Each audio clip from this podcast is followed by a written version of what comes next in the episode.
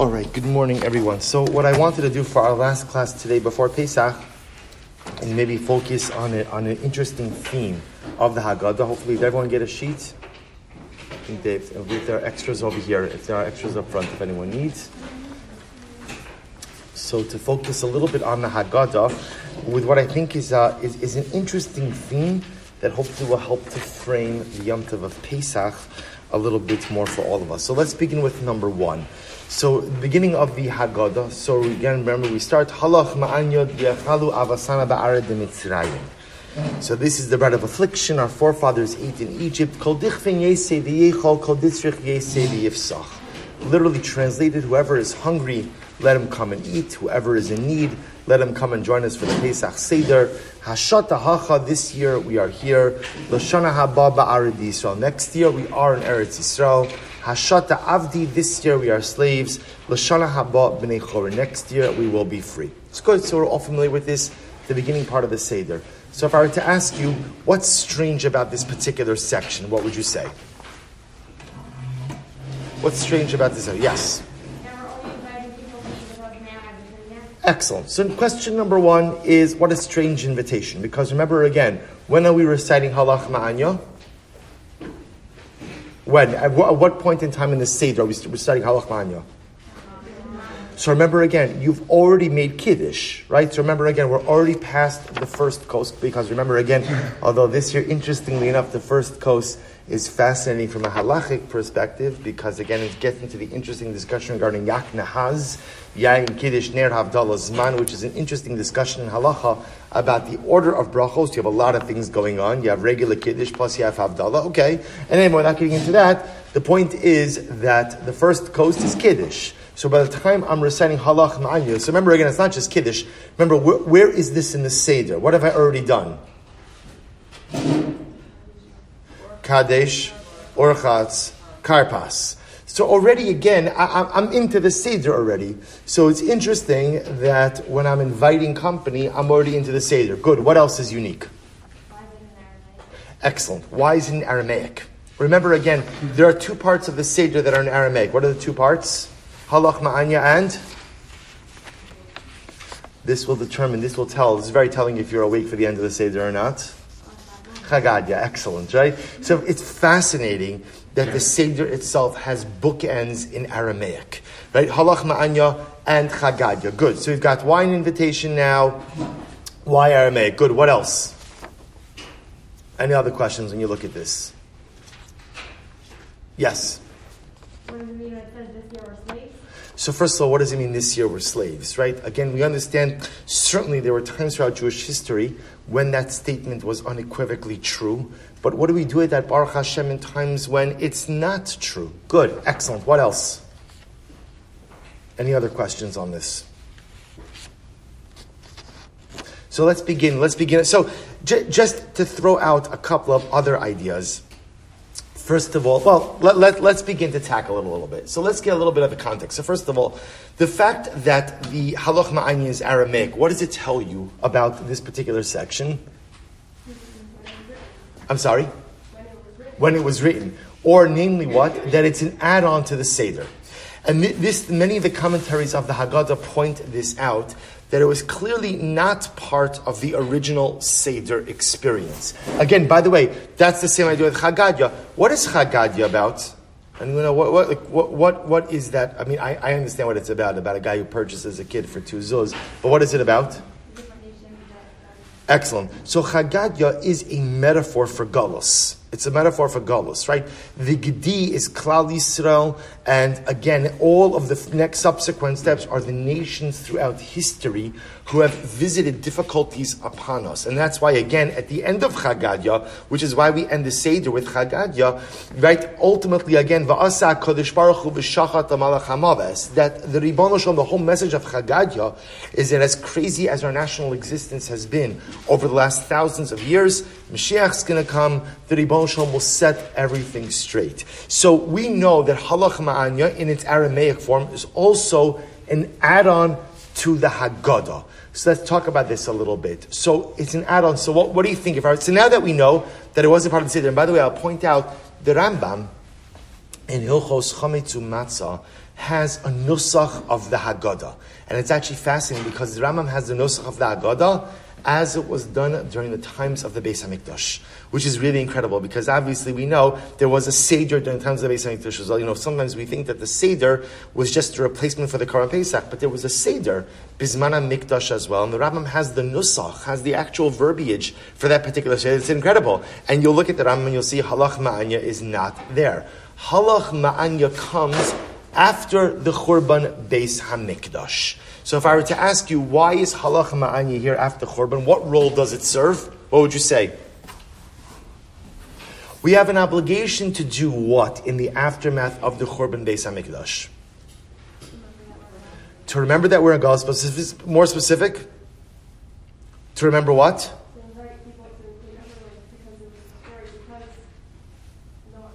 Oh, so beautiful. Hold on to that for just a moment.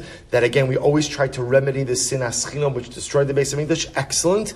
But before we get to that, so remember, we have a general obligation that whenever we experience simcha, we always remember the Churban Beis Hamikdash. This is the Arosh Simcha Si concept, we call it.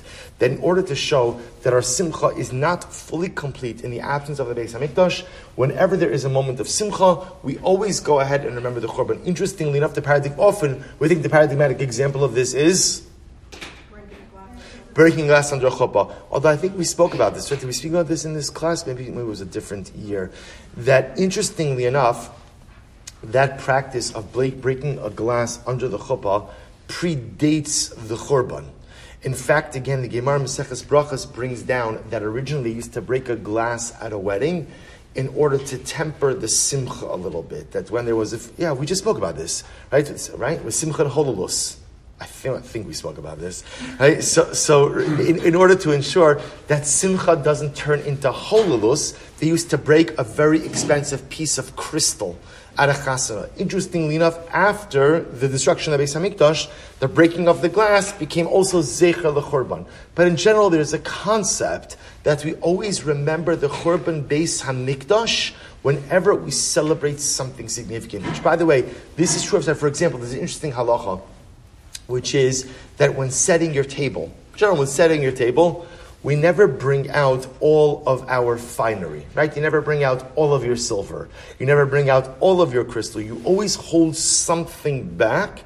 There's one exception to that rule, which is Leil HaSeder, which is very interesting. Very interesting. Leil HaSeder is the one night where you could bring out anything and everything you want, because again, there's a concept of chirus, concept of expressing our freedom. So in any event, we have an obligation to remember the churban. So therefore, many of the commentaries on the Haggadah point out that halach ma'anya is there, zecher l'chorban. Now, if I were to ask you, how is halach ma'anya zecher l'chorban, what would you say? Yes.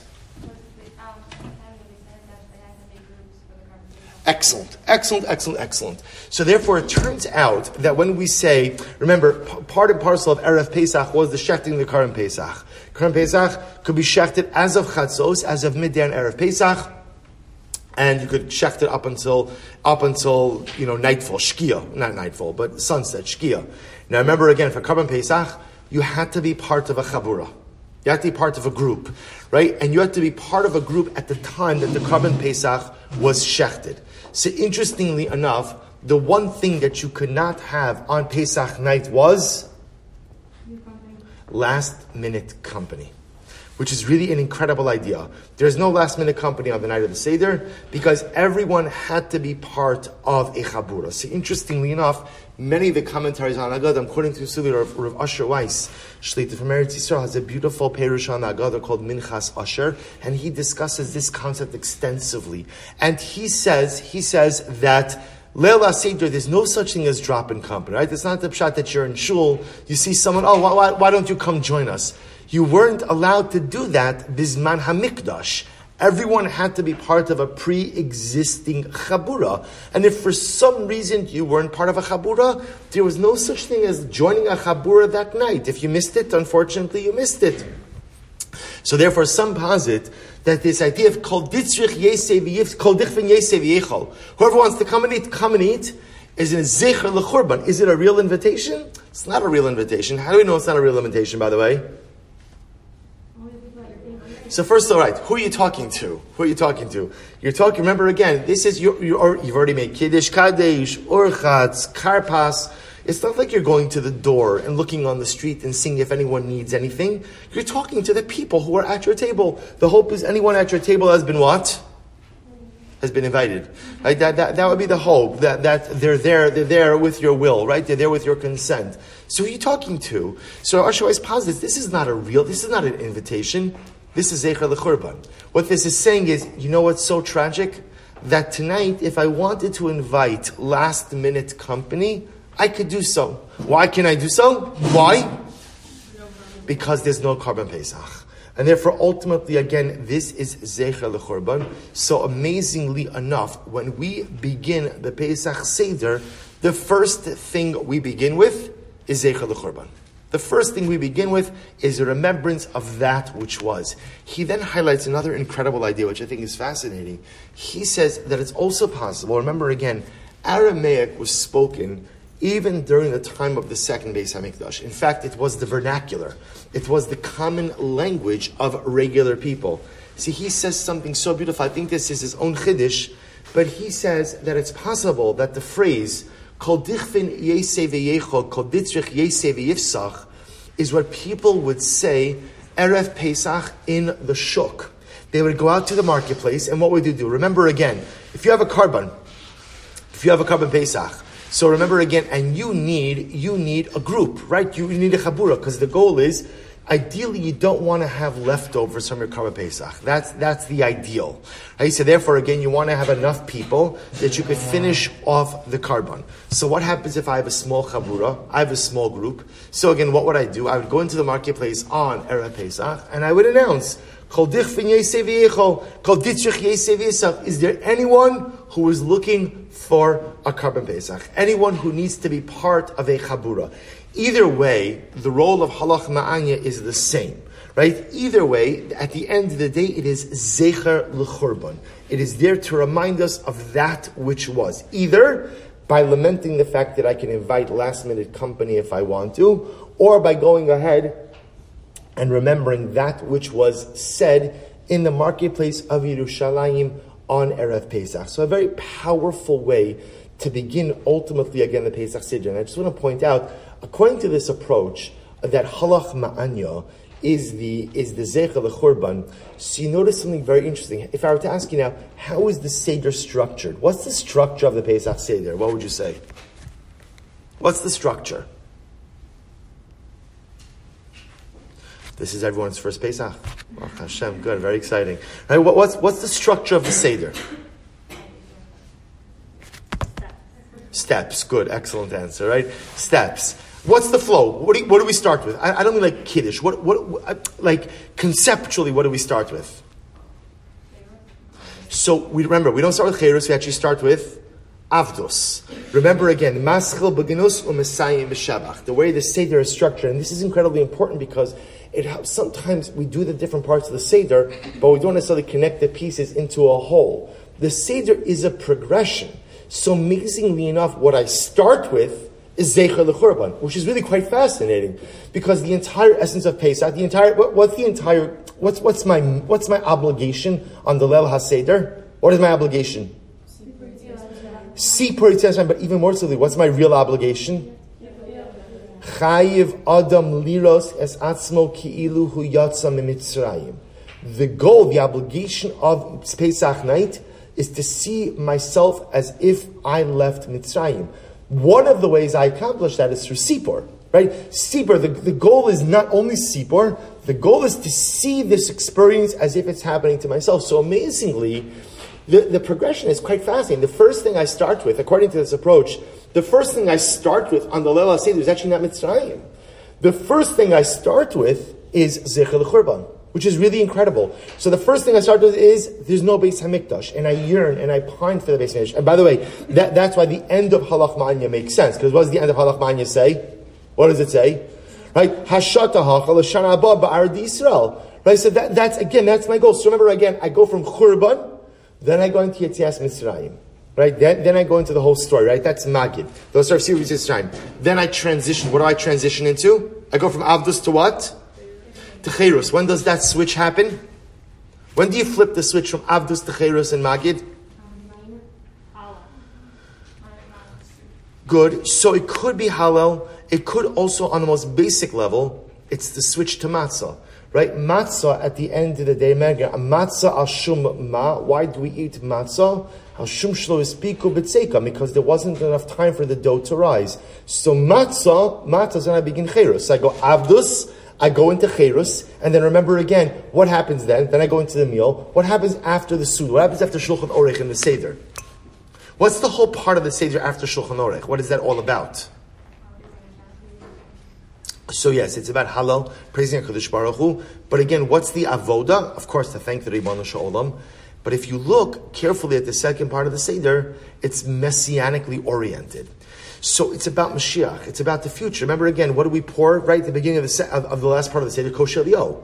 What, what does Eliyahu have to? Again, in general, it's a kasha about what does Eliyahu Hanavi have to do with the Seder. Why, why, why does he get a cup of wine? And there's a, there's a whole discussion about this. What exactly the Kosher Eliyahu is doing at the Seder? It doesn't, Eliyahu Hanavi doesn't have a part in Pesach. You're right, Eliyahu Hanavi doesn't have a part in Pesach. Eliyahu Hanavi has a part in Mashiach. So there's an incredible progression. So we begin Zecher Churban, we then go into Avdus Mitzrayim, we then go into Cherus Mitzrayim, freedom, we then enjoy our Suda, and then we speak about the Mashiach.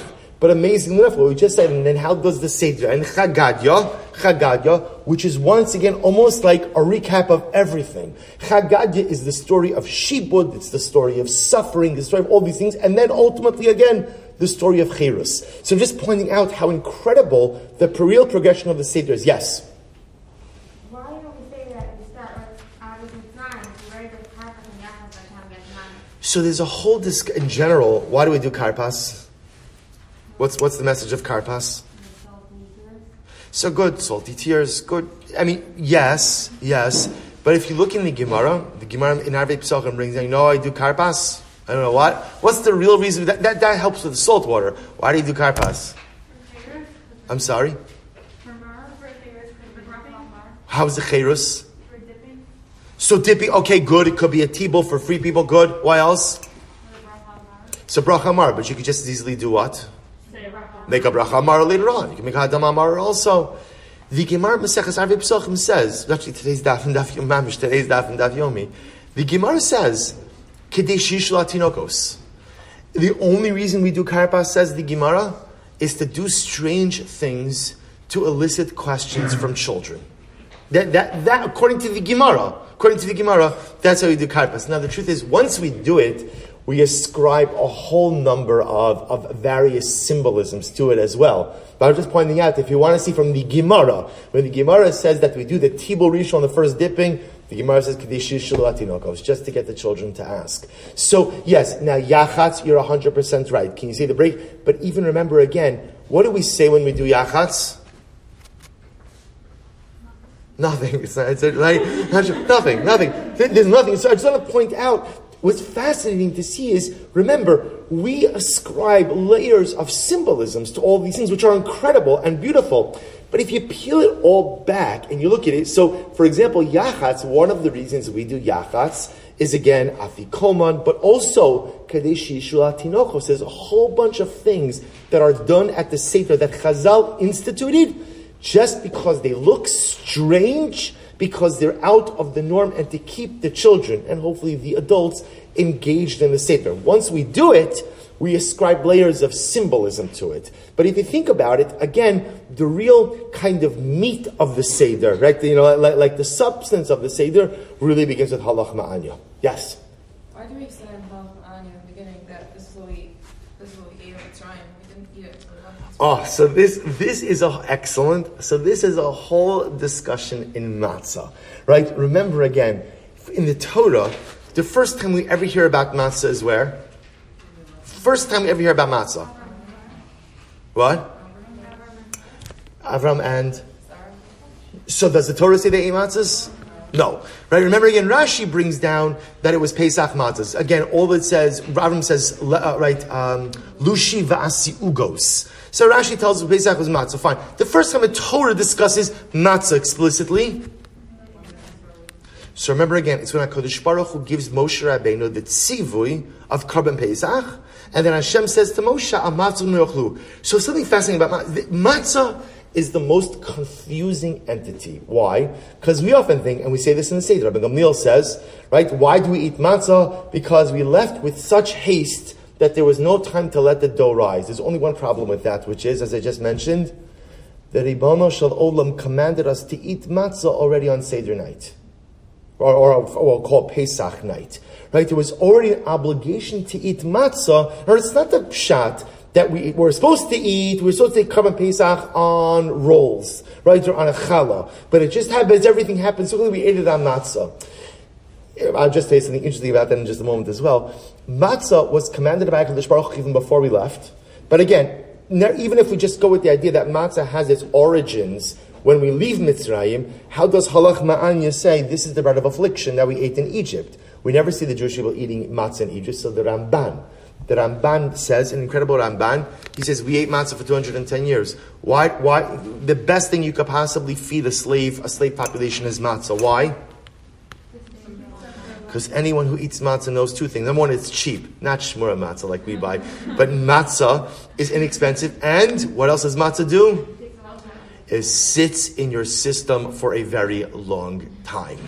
So, if you want to feed a slave nation inexpensively, matzah is the way to go. So this this halach ma'anya captures the essence. I mean, the halach ma'anya is before the Ramban, but captures this idea that apparently we were eating matzah already in Mitzrayim. For 210 years we were eating matzah. The amazing part about matzah is that the bread of affliction, the halach ma'anya, the bread that represented our slavery for 210 years, then becomes the very physical embodiment of our chedus which, which is part of the incredible yisod of Pesach in general, that that which is bitter can be, the very thing which becomes bitter and represents your servitude, can become the very thing which represents your emancipation and freedom. Yes? So why is it Hashem needs to tell us to eat our characters of massive chances are that's we Because, because I would have thought without the emotional sivui, remember again, by that time Klal Yisrael weren't slaves anymore. Remember, pretty much once the Makos started, we were no longer really enslaved. So I would assume that at that point in time they weren't eating matzah. They weren't eating matzah. They were probably eating. They were probably eating bread, whatever they were eating. Yeah, so that's why Hakadosh Baruch Hu has to say eat it on matzah. Just as an aside, by the way, I'll also point out, you know, that their matzah did not look anything like our matzah, right? Their see, how do you know that historically matzah was different? Remember again, so we, this just as an aside, it's just fascinating. So we go ahead and we eat korech, right? Zeichel mikdash kein asa hillel bizman shabeis mikdash hayakayim. So remember again, how would Hillel eat the matzah? He would eat matzah together with morer, together with Karban Pesach, right? So we go ahead and we make the korech, we make the sandwich of Hillel, even though we don't have the Karban Pesach. What goes through your mind when you eat the korech sandwich? right? right? Keep going, keep going. Good, right? This is who in a million years would ever put together a sandwich like this, right? You take one bite out of it, and what happens? Right? The whole thing is a mess. Like it doesn't make any sense. That's because Bismana Mikdash they had ma- soft matzahs. They didn't have matzahs like us. They had matzah that, for lack of a better term, was like a lafa. So now, by the way, it makes a lot of sense because think about it for just a moment. If you have matzah lafa matzah, and you have Karban Pesach, and you have lettuce, what do you have? Shawarma, right? You have, but again, in, in all seriousness, that, that's how they would eat. That's how Hillel would eat Karban Pesach, and that's why it's called korech. Korech doesn't mean a sandwich. You know what korech actually means? It's a wrap. A kricha is a wrap. So Hillel, it was a machlokes had he Karban Pesach, but Hillel would literally take his soft matzah, his Karban Pesach, his mar, which the Gemara says lechatchilas to use lettuce, bahaya karchan, and he would roll it all up together. And now the sandwich actually makes sense. Sfardim still, some, some Sfardim still use soft matzahs today. Ashkenazim, we don't have a Masoda for soft matzahs, so in general, better for Ashkenazim not to use soft matzahs. But again, at least Bisman Mikdash, it makes a bit more sense how things were done. Yes? So does that mean that in the Shemanis Mikdash that they all eat kidneys because their matzahs were wet? Definitely, definitely. They, they, kidneys, gibrats, th- those, those are, remember, kidneys, gibrats, th- those are much later innovations. Absolutely. There was no such thing as kidneys, bismana mikdash. Yeah, uh, Gibrux is even different because kidneys, eh, kidneys is a halacha, Gibrux is a minog, but there was no such thing like that during the times of the mikdash. Absolutely. Absolutely. Yes. So when did it become that matzah wasn't soft? Because have them the mikdash. When did it become? That our matzah is not soft. I don't know. I, I, I don't know at what point in time it switched. I, I don't know. I don't know. Look, it's also, I would imagine it's also harder to make soft matzahs that don't become chametz. You know, but again, I, I, I, don't, I don't know at what point historically that happened.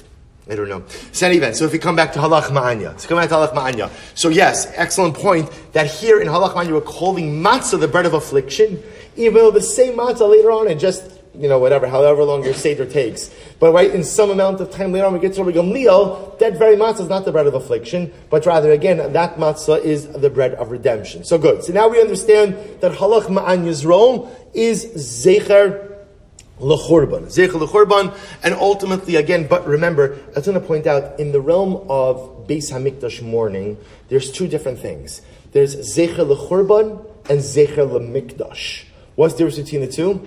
We often use it interchangeably, but halachically they're actually two different concepts. Difference between them? Excellent. So meaning Zerchel and Mikdash are, are mourning practices because we don't have a Beis Hamikdash. So for example, the minhag to leave an amma by amma square unfinished, which you see much less in Chutz La'aretz, but you see in Eretz Yisrael all the time. That is zecher lemikdash, zecher lechorban. Excuse me. That's to remember that my Kadosh Baruch Hu's home is unfinished, my home is unfinished. Versus zecher lemikdash are things that we do to awaken within us an anticipatory pining and yearning for the Beis Hamikdash. For example, the fact that we take lulav and esrog every day, where we take lulav and esrog every day, even though technically speaking, the mitzvah is only on the first day. That's what they used to do in the Beis Hamikdash. They would take the lulav and esrog every day in the Beis Hamikdash, but not outside of the Beis Hamikdash. We do that today in order to awaken within ourselves a yearning and a desire for the Mikdash. I want to just point out that Halach Ma'anya, interestingly enough, has a little bit of both. On one hand, it has Zecha L'Churban. It, right, it reminds us of that which was done in the past. But if you look at the end, it also says Lashana Abba Ba'ar Yisrael, Lashana Abba B'nei Chorin, also has a little bit of that eager, anticipatory pining in Yirtz Hashem for that which will be. So two other pieces I want to highlight with Halach Ma'anya. If you take a look at number three, at number three, so this is from Haggadah with the parish of Rabbi Soloveitchik. So he writes over here something beautiful. I think he's actually quoting from his grandfather, Rabbi Chaim,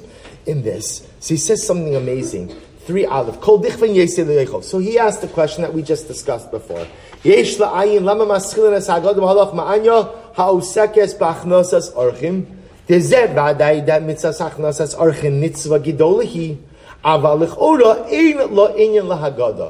Mr. Lechi asked the same question we just asked before, which is, why are we invited to? We asked a little bit differently. See, we were asking, he's saying, Hachnasas Archim is incredible. Hospitality is exceptional, important, great, very, very important.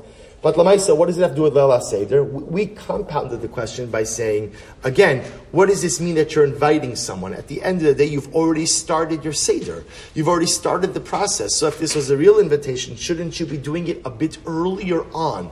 And the Rav says something beautiful. He says, skip down to paragraph Bays. Venira Lomar, this is such an incredible insight. Venira Lomar, Dihine Eved, Eno Yachal Lahachnis Archim. This is incredible if there's one thing that an Eved can't do, he can't do Achmas Asarchin. He can't engage in hospitality. Why not? Why not? He doesn't own anything. Remember again, to do Hachnasas Archim, you must have possessions. Right? What does Hachnasas Archim mean? It doesn't just mean inviting someone into my home. Inviting someone into my home is, is very nice, but it means giving them something to eat, giving them something to drink, sharing what I have with another human being, with another Jew. That's achnasas arachim. And Rabbi Soloveitchik writes, he says, V'hal kaimalan, quotes the Gemara Pesachim, eved, kana rabo. Ve'ein le'eved nechasim, ve'gam ein lo bayis. So this is incredible. Remember again, there's a concept in halacha, even, even in, even in halacha, of mashekana eved kana rabo. Whatever a slave acquires, the master acquires. The eved, a slave, has no, what we call no kinyan yad doesn't have acquisitory powers. He can't own any. Why can't the slave own anything? Because he is a possession. Again, I want to point out with this concept, this is a din in avodim kinanim, not a din in avodim ivrim. But nevertheless, again, conceptually, an eved can't own anything because an eved himself is owned. The Eved himself is a possession, and therefore he doesn't have the power of possession. Therefore, Mashe Kana Eved Kana Rabo. If you know, so again, an Eved is walking on the street, he finds a hundred dollar bill, he picks it up. What's the status of hundred dollar bill?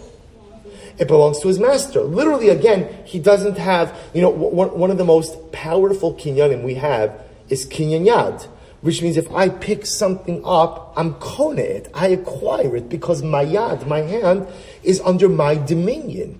But an Eved doesn't have that power. So when an Eved picks something up, his yad belongs to his master. So his yad is an extension of the master. Rabbi Soloveitchik says something amazing.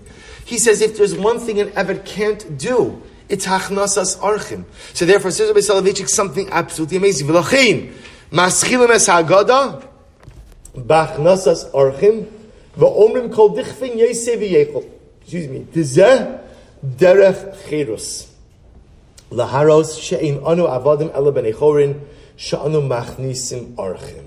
Says, you're right. What's the goal of this? The goal of this is to demonstrate our freedom. Right? That's the entire essence of Leil HaSeder. Chayiv Adam Liros says, Atzmo ki ilu Mitzrayim. I'm obligated to see myself as a free individual. How do I demonstrate that freedom? So the Rav posits, I demonstrate the freedom ultimately again by inviting guests. This is something I could not do for 210 years in slavery, but now that I'm a free person, I have the ability to engage in achnasas archim. Now, interestingly enough, so the, the, what, what's the problem with this approach? Right. So remember again, still I'm stuck with this is very powerful, but according to this idea, when should I be doing ha lachma anya?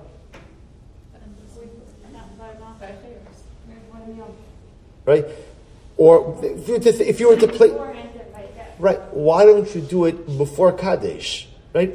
Again, remember, it's hard to invite people in the middle of the Seder, right? Because remember again, the Seder is a progression, it's a process, it's Daled Kosos. So remember, this important, the, the, placement here is important. I've already done Kadesh, Orchatz, Karpas, Yachatz. Now the truth is, the Karpas, Yachatz, that's not really the big deal in this. The big deal in this is Kadesh. We've already started Kiddush. We've already done the first coast. So this is a beautiful idea. I'm going to do Achnasas Archim to show that I'm free. But once again, once again, so why not do it before you even begin the Seder? So the answer, of course, is because it's not meant to be literal. It's not meant to be a literal Hachnasas Archim. What it is is a metaphorical statement, and it's a, I think what Rabbi Soloveitchik is saying is it's a twofold statement. Part one is that yes, I am free, and therefore, if I wanted to, I could invite guests. But there is a deeper, there is a deeper message. What's the deeper message? I think the deeper message is the definition of freedom. What does it mean to be free? According to this approach, what does it mean to be free? What would you say? To be able to give. The definition of freedom is the ability to focus on the other. You see, a slave, a slave is focused on one thing and one thing only, which is survival. That's it. It's just about getting through the day. The slave doesn't really have the capacity for chesed. The slave doesn't have the capacity for tzedakah. The slave doesn't have the capacity for achnas. For one simple reason, not because the slave is not good chas v'shalom, not because the slave doesn't care, but because when you are fighting for your survival, every last bit of koach goes into that survival. The difference between avdus and cherus, avdus and cherus, is the ability to go ahead and focus on the other. Have you ever heard of Viktor Frankl? Have you ever hear that name? Viktor Frankl was a survivor of Auschwitz.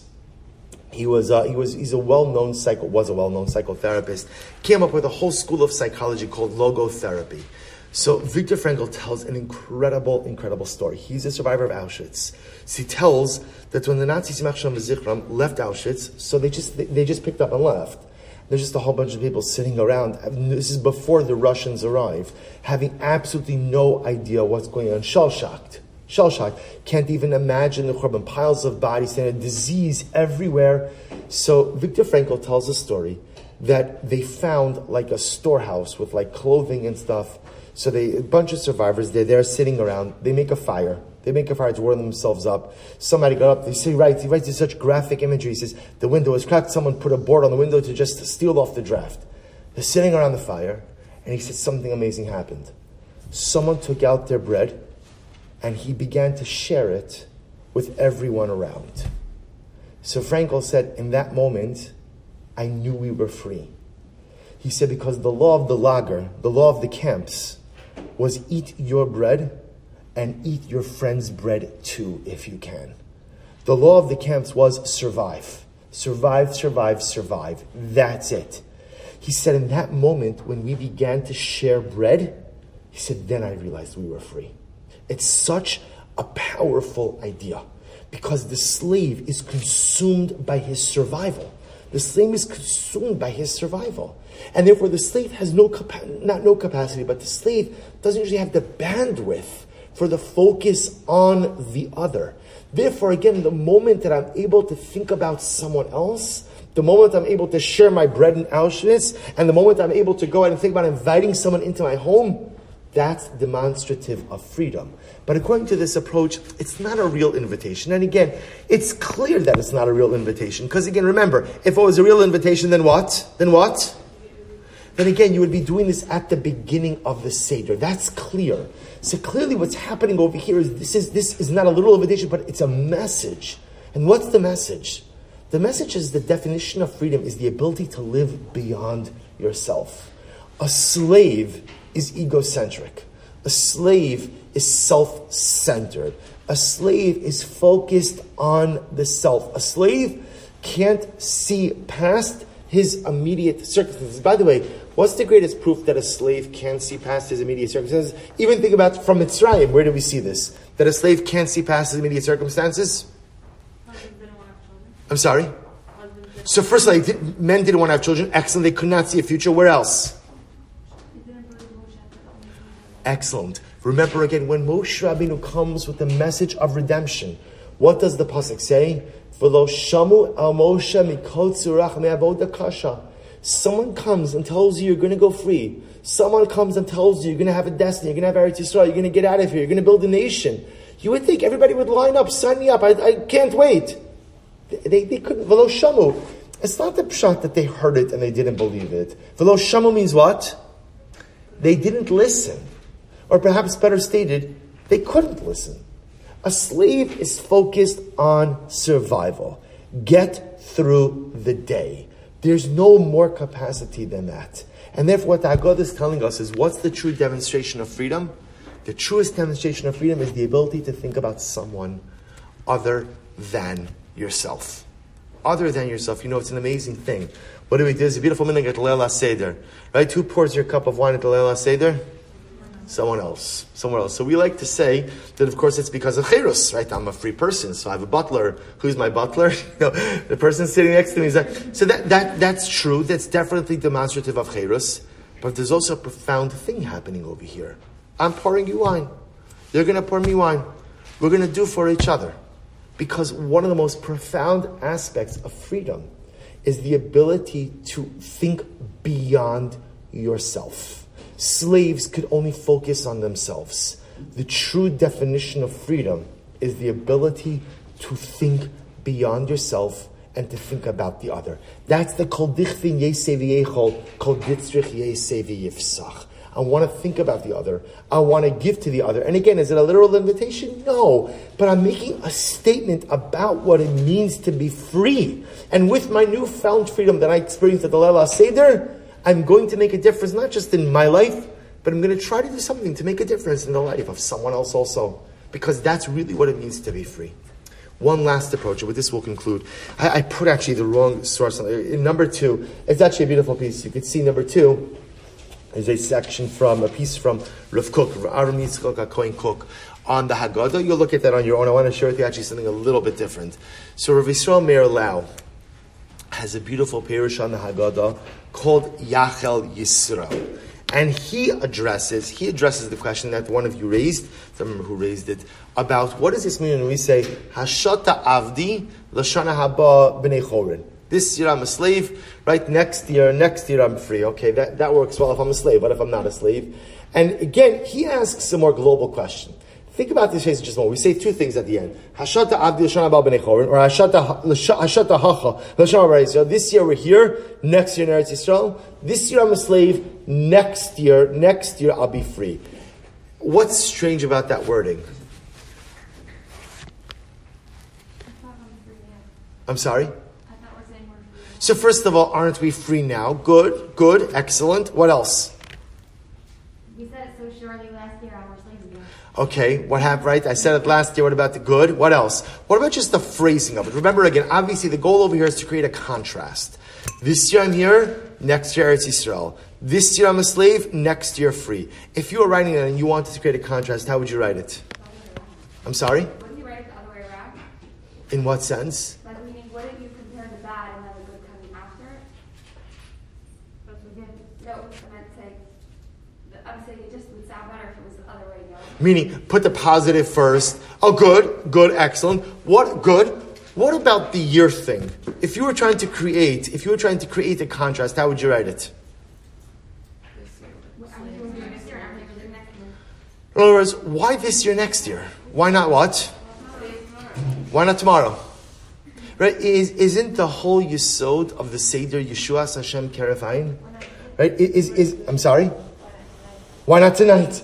Right? In other words, but even if you don't want to go tonight, right? Even if you want to give, ne- this year, next year, remember again, think about this just a moment, right? When we think about the expectation of messianic arrival, how, how do we, how do we gear our expectations for Mashiach?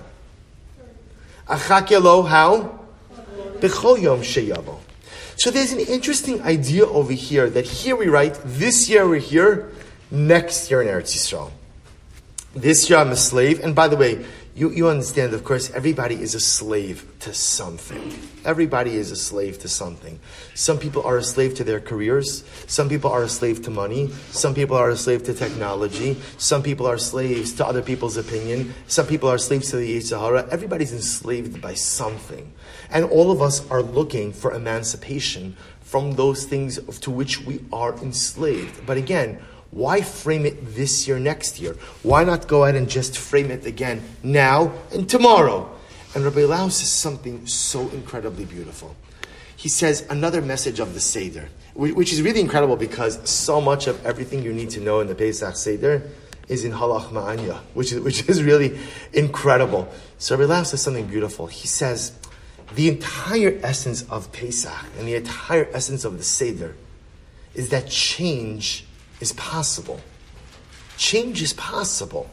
You know, you look at the Jewish people who were slaves for 210 years. So to the average outsider, once we were slaves for 210 years, what would the average outsider have said about Klal Yisrael?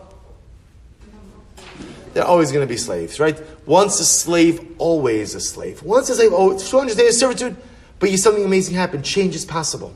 And the entire essence of the Seder is that change is possible. Maschil beginus. Umisayim b'shevach. That's the entire, the bread of affliction, the ha lachma anya, becomes the very, very bread of salvation and freedom. But Rabbi Lau says something so profound. Change is possible. But more often than not, although instantaneous change is possible, more often than not, change is gradual. And this is incredibly important. Instantaneous change is possible. After all, again, the Ribbon Shalom redeemed us in one night. That's what it means, Yeshua Hashem, Yeshua Hashem Kerafayim. In one moment we're slaves, the next moment we're free. Instantaneous change is possible, but gradual change is more probable. You hear this distinction? Instantaneous change is possible, but gradual change is probable. And this is so incredibly important because that's what he says. Hashata avdi. This year I'm enslaved. What am I enslaved to? Well, whatever, you fill in the blank. All of us are enslaved to something. This year I'm enslaved. In Meretz Hashem next year. Now, could it be that I become free in a moment from now? Is that possible? Is it possible by the time the Seder is over, I am free from whatever is enslaving me? Is it possible? Absolutely. Is it probable? No. Right? The probability is that in order for me to free myself from the things which enslave me, it's going to take a little bit of time. It's going to take a little bit of time. Is it possible that when I go ahead and I open up the door, Elionov is going to be there and bring Mashiach and bring me back to Eretz Yisrael? Definitely possible. Definitely possible. Halevai, that's probable as well. But more often than not, change is gradual. Change is gradual, and change takes time. And Rabbi Lau posits this is the message of the end message of Ha Lachma Anya. The end message is instantaneous change is possible. And after all, again, that's what we're celebrating on the night of Pesach. But more often than not, when looking at a model of change, gradual change is the more probable model. And this is incredibly important. It's important for us in our own process of change. Because so many times there are things in ourselves we want to change, and we want to change them now. And we become frustrated when I can't change it now. But we have to realize that on a personal level, change is gradual. And even on a national level, we've been waiting 2,000 years for Mashiach, and we will keep waiting. But change is gradual. That's the hashata hacha l'shana haba, hashata avdi l'shana haba. Instantaneous change is possible, but gradual change is more probable, both as individuals as well as a class. So it turns out that in this little paragraph of Ha Lachma Anya, pretty much anything and everything you need to have a successful Pesach Seder is captured in this one paragraph. Number one, Zecher L'Churban. We remember that which we have, but we must always remember it. every Arosh Simcha Zenu we must always remember our Beis Hamikdash, not to shed a tear per se, but to awaken within us an excitement. If you don't remember, you can't get excited, especially now that I described to you what matzah and what Korban Pesach is going to look like. It's going to be a shawarma. Right now, it's something even more to look forward to in Yeras Hashem with the. So number one, Ha Lachma Anya is there to invigorate and to excite us about the Bayis Shlishi Mehera. Number two, Ha Lachma Anya teaches us that the truest definition of Chayrus is the ability and the mandate to think beyond ourselves and to think about the other. And number three, Ha Lachma Anya teaches us that as much as instantaneous change is possible, gradual change is more probable. All right, we'll stop over here. Wish all of you a chag kasher v'sameach.